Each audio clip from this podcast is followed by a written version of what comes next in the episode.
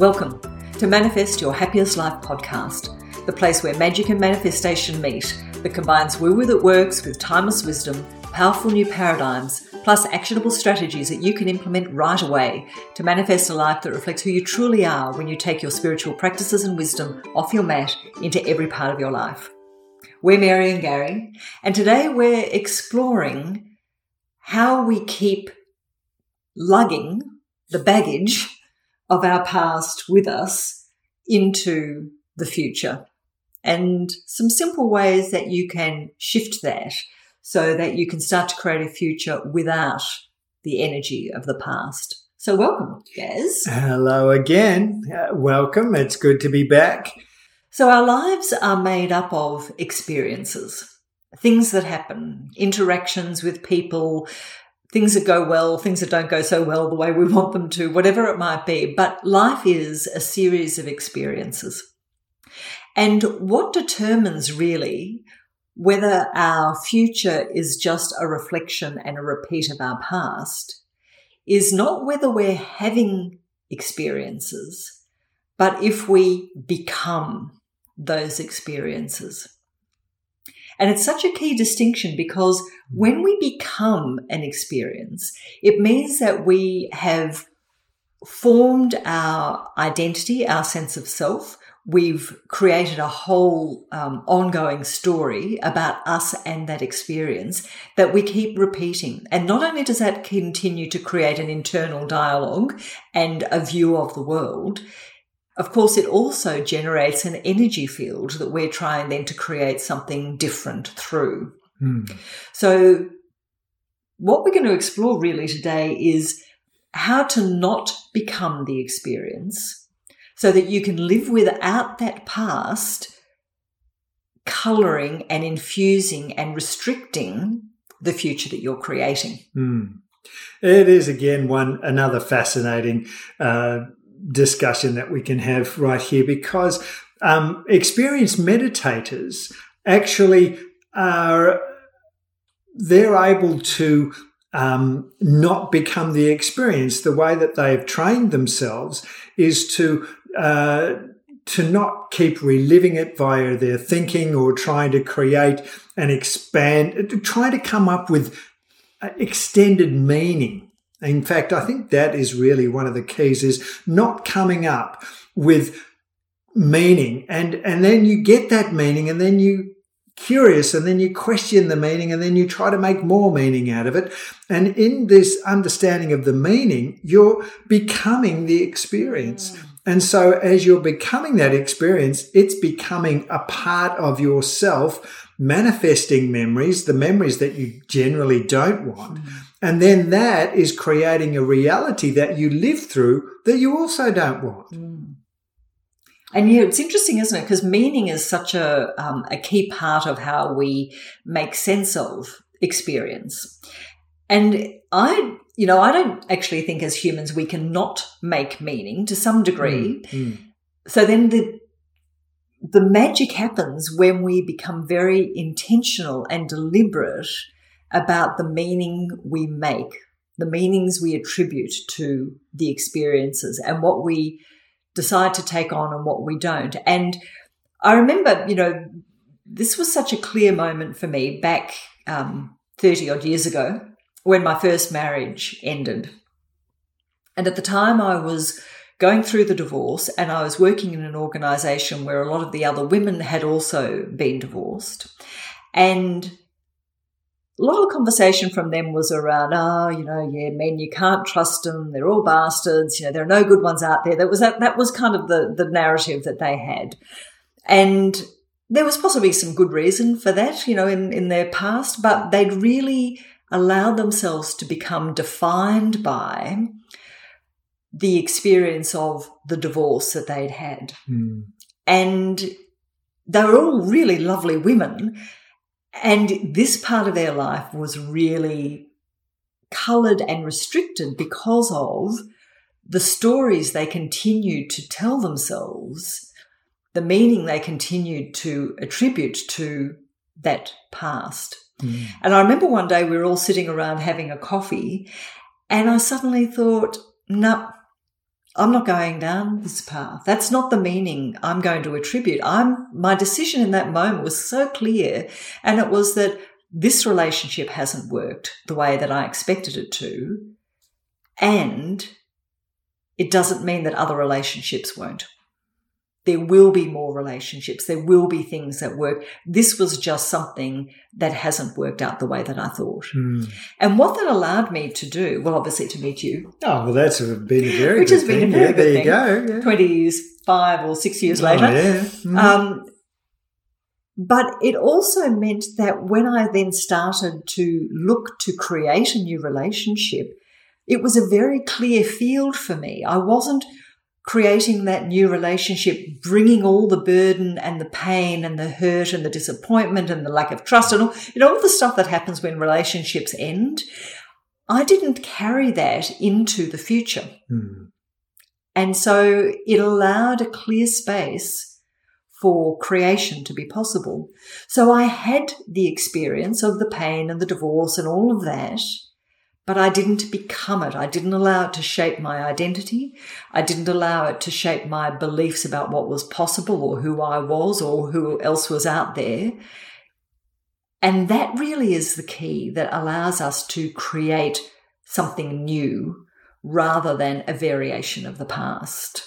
It is indeed a way in which the story is or the narrative as you were saying that that story that we keep generating if it sits in the background if there's no awareness of it so if Mm. if you had just accepted what those other women had said then that would have become your story which so many times happens that you accept what others say without any awareness or without any reflection of hang on is that really even what I want? Is that how I want my life to be? We just, uh, many times we'll accept someone else's story because we also just want to fit in or want to be their friends or want to be part of the group. And it's only upon awareness and reflection upon is that really what I want? Is that the story that I want to narrate the rest of my life? Mm. And a lot of times it isn't. And if if the way that you're becoming the experience by telling and telling and telling the story and over and over and over again in your mind that they're bad, this is bad, I'm bad, blah blah blah. I can't, I have to, I can never. All of those That's things are right. based on experiences we've had, Mm. their decisions. So I think that's that's such a key, isn't it? With the Mm. awareness, we can reflect back on the past and on experiences that we've had that perhaps we have allowed to shape us in whatever way. And in the present moment, with a new awareness of that having been the default that happened, we can choose something different. We can change the narrative. We can recognize where that default story and that attachment to that experience came from. And we can say, but that's not who I am now. That's not who I choose to be now. Remember, we've talked in one of the other episodes about the, the universal question, you know, who do I choose to know myself to be? Mm. I could have chosen to know myself to be someone who was a woman who was hurt and who was abandoned, or, you know, I could have made up some whole story Mm. based on some of the experiences and continued to live as that. But I chose to know myself as someone who wasn't that, who was independent, who was strong, who was able to move forward and create something different.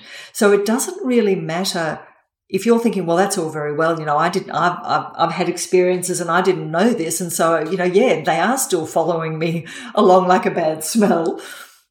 In this moment, you have the power with awareness to recognize that and ask yourself the magic question, which is now what? Hmm. Who do I choose to know myself to be in this moment? And it's so um, interesting because as we've explored this whole idea of having experiences versus becoming experiences over the years with our workshops and in the community, and we have people say that they almost don't remember some of the things from their past anymore. Once they've detached themselves, once they've, it's almost like you pull the energetic power source out of that old story and it's no longer you. the you that had that experience is not the you here now. And so, yes, you might remember it's there, but it's almost as though it's happened to someone else. Exactly. And it, look, it is part of what the brain does. The brain loves to be predictive. It likes to base everything for your future based on the past because it wants to predict what you've already done to manifest the future. And so it is such a key of base, you, you are interrupting really mm. the, the, the story of your past, which has been created maybe from a lot of things that you don't want and with some things that you do want as well. But you're interrupting that story and going, no, I'm writing a whole new script. and the more that you write the script of your own decision and from your own decision and from that sense of self and that sense of love of self, then you can then tell your brain, hang on, that's not the script I want anymore. It's this one.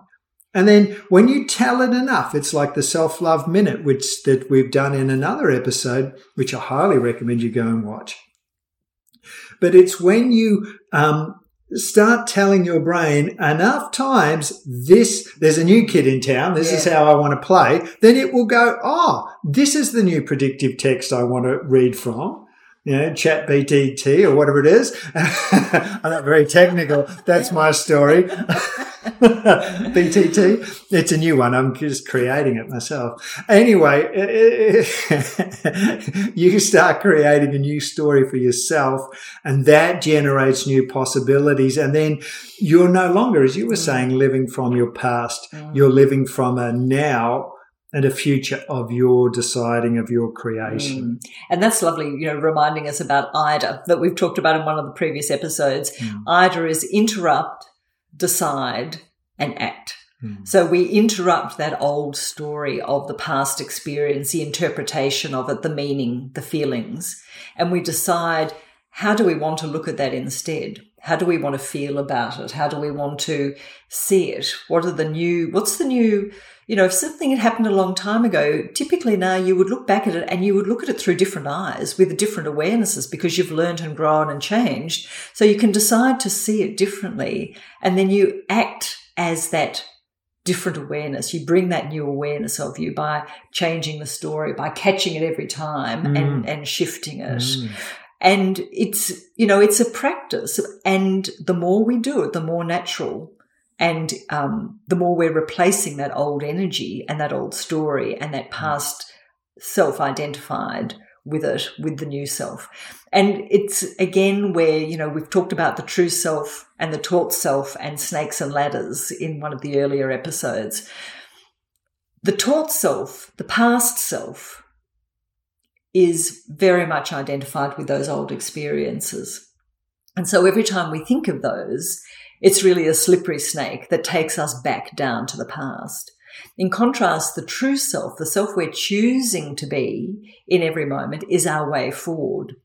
So, one of the things that you can play with when you're wanting to counteract the old taught self narrative is to find what we call ladder proof. Mm. And ladder proof is where you look back at that experience or you look back at times in your life and you look for proof that is contrary to the old taught self story. You look for proof that you, as your true self, as the wholeness that you are, was also there. Because if you've moved through a challenging, painful, difficult time and you're still here, then your true self is what's moved you forward. It's your true self and your wholeness that was there also in that moment, as well as all the pain and the upset and the um, the hurt. Your true self was there at the same time because that's the you that moved forward. Mm. So the ladder proof is when you in some ways, um, you interrogate that past story. You interrogate those past experiences through the lens of looking for ways to contradict the old taught self story and find examples and proof and the feeling and the knowing of the you that was also there. I think the beauty of that is is that you're you're always interpreting. You're always interpreting your experiences and your memories and so on. But what you're just sharing is that to interpret with awareness. So you're creating a different space for you to exist within. And in that way, you create a different story for, for yourself in the, in the future.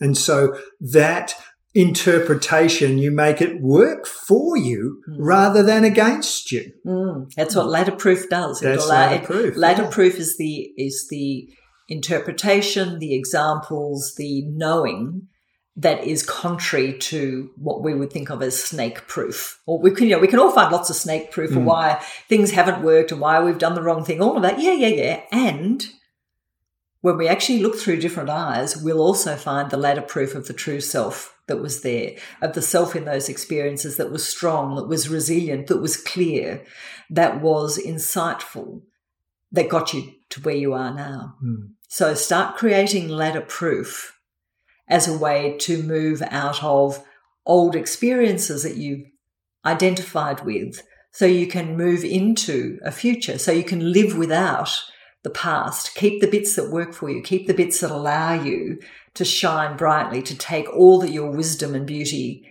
into all parts of your life and ditch anything that isn't a match for that.